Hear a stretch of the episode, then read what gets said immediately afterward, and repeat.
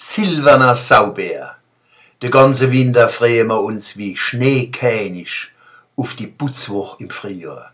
Jetzt ist wieder aufgeräumt worden in der Kurpals.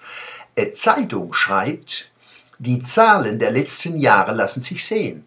Bis zu 27 Tonnen Müll sammelten Schulklassen, Kindergartengruppen, Jugendhäuser und Vereine während der Reinigungswochen. Auch in diesem Jahr hoffen die Verantwortlichen aus Politik und Verwaltung auf einen großen Erfolg der Gemeinschaftsaktion. Das Motto heißt Putz deine Stadt raus. Und die ganze Aktion ist als eine Art Wettbewerb der Stadtteile und der Abfallsammlergruppen aufgezogen.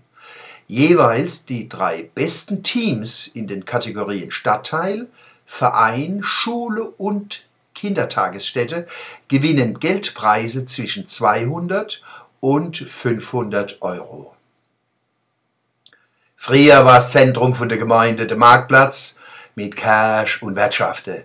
Das magische Dreieck Marktplatz, Cash und Wirtschaft war das Glaubens- und Kulturzentrum von Dorf und Stadt.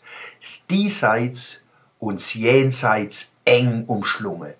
Während die Mame sonntags fromme Lieder und Gebete zum Himmel geschickt hat, hat ein paar Meter weiter der Babbe mit ein paar andere Schlode die Hand ums Schuppeglas gelegt und diesseits gefeiert.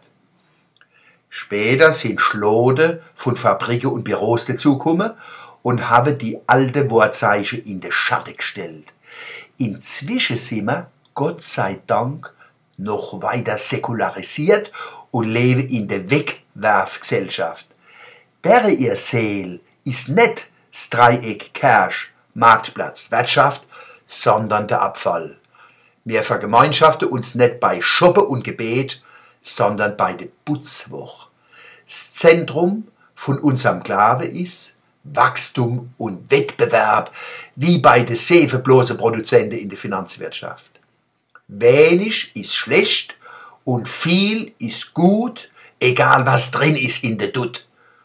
Nicht auszudenken, wann die Putzer in der Reinigungswoche nächstes Jahr weniger Dreck finden wie das Jahr.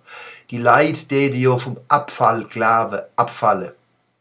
Abfall als Saatgut in der Straße und am Fahrbahnrand sind Indikatoren für Wachstum.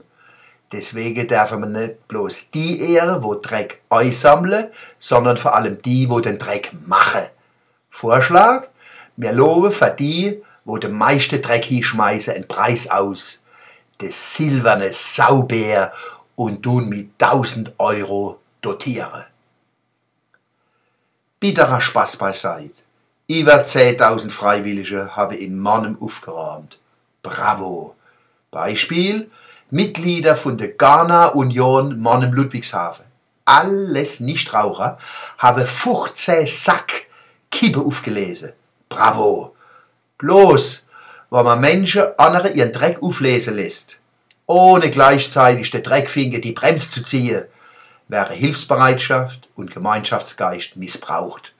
Erst, wann Hingabe und Fleiß verbunden wäre mit Mut antisoziales Verhalten zu unterbinden, entsteht Segen für die Gemeinschaft.